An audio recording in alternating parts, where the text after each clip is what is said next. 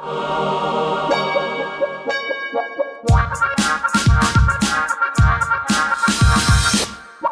sniffer.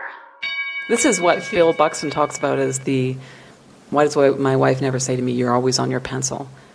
Because when you're using a pencil and paper, it's completely transparent what, what you're doing. We were just talking about crackberries and the fact that they conceal what you're, well, not even just crackberries, but any mobile device conceals what they're being used for. Yes, Which I think is part of what's fueling the interest in tablet computers, is because it takes that private activity and kind of brings it onto the coffee table. At least until we get our Pico projectors. anyway, none of this is about, um, well, it is a little bit about that. The Vook, Vook.com, they uh, do have an iPad uh, app for this, but I actually thought that you would hate this. Oh, I do. I'm so glad because I was just waiting, or I was just waiting for the chance to say, "This is so stupid." And that's Do you like why this I it, because I like to poke you with a stick. No, because I looked and I went, no, no. When I first read the things that it could do, you know, because I thought it's going to change the way that we read. You know how I feel about that. But anyway, but it doesn't. Believe me. Here's the idea of the Vook combining the text based experience of reading with video content. You read your book on, you know, say your iPad, whatever you, you're using to, to read Vook, or it could even be on the computer at Vook.com. There are videos there that will sort of add to the content of the book, and it also has sort of ways to link to your Twitter feed or whatever so that you can talk about the book with your the book with your friends and so forth. The, Really? and I though I knew that you would hate this, one of the things I thought Did you like it? I thought some things I could really see, like for instance, if you what does that um, word mean?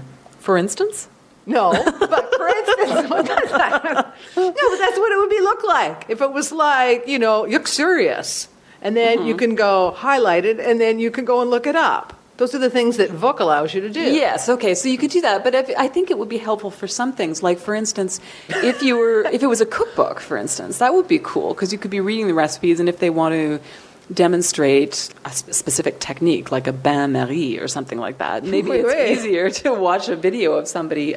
You're reading um, like some French mystery, and they're talking about you know this bouillabaisse, and you're actually going to go and look. Oh, bouillabaisse. No, no, no, I think I'll that's, go- that's what I mean. If you're watch- reading a nonfiction book. And, Well, yeah, I can see very- demonstrating a technique or something like something like that. I think could be really helpful. I can see that it would be very helpful if you're reading like a magazine, you know, a gourmet magazine, and they're talking about a recipe, and then you go, gee, maybe I'll watch somebody make it at the same time. But when you look at the magazine and newspaper stuff that they're doing for the iPad, and no doubt for other tablet computers, that's what it all looks like. It's all dookied up the yin yang with video and animation and stuff like that. That's so much the way things are going. And there's part of me that thinks, oh, that's kind of cool, and maybe that could get people interested in subscribing to content that maybe you can't get for free. But the other part of me thinks this is another nail in the coffin of being able to read and follow a sustained narrative. Narrative rather than la la la la, like, mosquito. Yeah. Mosquito attention, here we go. yeah, I who's going to sit down and read Dostoevsky if it doesn't have any little? Well, yeah, unless you can click on things, yeah, and you can right. click on things, and then you know see Fido or whoever galloping across the field. That's what they were showing, and I'm like, what the fuck is this? this is just some cheap ass, lazy one platform deal. I said, it means that you don't even have enough energy to get up from the book to go and look up the recipe for bouillabaisse on the internet. It brings together several of our things. People are getting stupid, and we're all going to be as big as Jabba the Hutt. I know, God, mm-hmm. with holding your book. or you could be reading your book on 3D. I have a 3D update mm-hmm. from a number of different places. and actually, it's, it's so stupid. actually, I love them how what remarkably old school this technology was. Well, anyway, you know, basically, I was on Spark a while ago talking about Avatar and you know talking about augmented reality and 3D and all that sort of thing. Well, one of the biggest problems with 3D has been that you always you need to wear these goofy glasses with them, right? Well, now they have come out with new ways. Um, certain companies have come out with like a new technology that allows you to see in three dimensions without the glasses. Right. So, but it's kind of neat. You should actually go to the link and take a look at it. It's like Sharp. It's on the Sharp camera. Imagine that you're looking at the back of the camera. You know, you got a fairly big display, and it's of a sh- little of a little lamb. And all of a sudden, in this little lamb, looks like the little lamb is like dancing out of the back of your camera Aw. and across your desk. And I think that's cute. And then another place that we're going to see it coming out, I think it's actually going to be available next March in, um, what will that be, 2011. It's the Nintendo 3DS video. That's like a 3, 3D. 3D, uh, yeah, with that DS. system. Yeah. Did you look at it? It kind of reminded me of, you know, when we were kids and there'd be those like 3D postcards or 3D Yeah. things that would come in Cracker Jack where it's like you're aware of this sort of screen on top of it, but it looks like the objects are recessed in three dimensions behind it. Like, yeah, what it reminded me of a lot were the old dioramas. Mm-hmm, And I thought, this is kind of neat in a way because it's been like a 100 years since movies came. I thought that the whole idea of getting away from wearing glasses was pretty huge because I think that's one of the things that's. I just can't see people sitting around in their homes. Like, it's one thing if it's a collective experience, like going to see a movie. Did you go and see that, that Avatar with I a still- bunch of friends? I haven't- I haven't seen it yet. Apparently, it's a lot of fun Yeah. to do. I think there's a basic resistance factor to people like, really? You want me to sit and watch something with glasses on? And apparently, this they're not all compatible. So even if you want to invite all your friends over to watch like a sports event in 3D, Yeah. either you have to buy a ton of glasses for your TV, or your friends all have to have their own. They're not even compatible. Oh, no, what they're not all compatible, off. right? So that's Can you imagine? Do you have the 3D glasses, honey? No, ready? Oh, for God's sakes. So that I also think like I think they're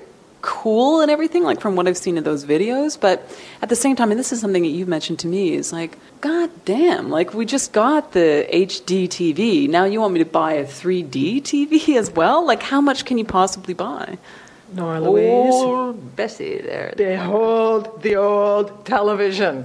Do you know why I've kept my old television? Why? Number one, there's nothing wrong with it. Mm-hmm.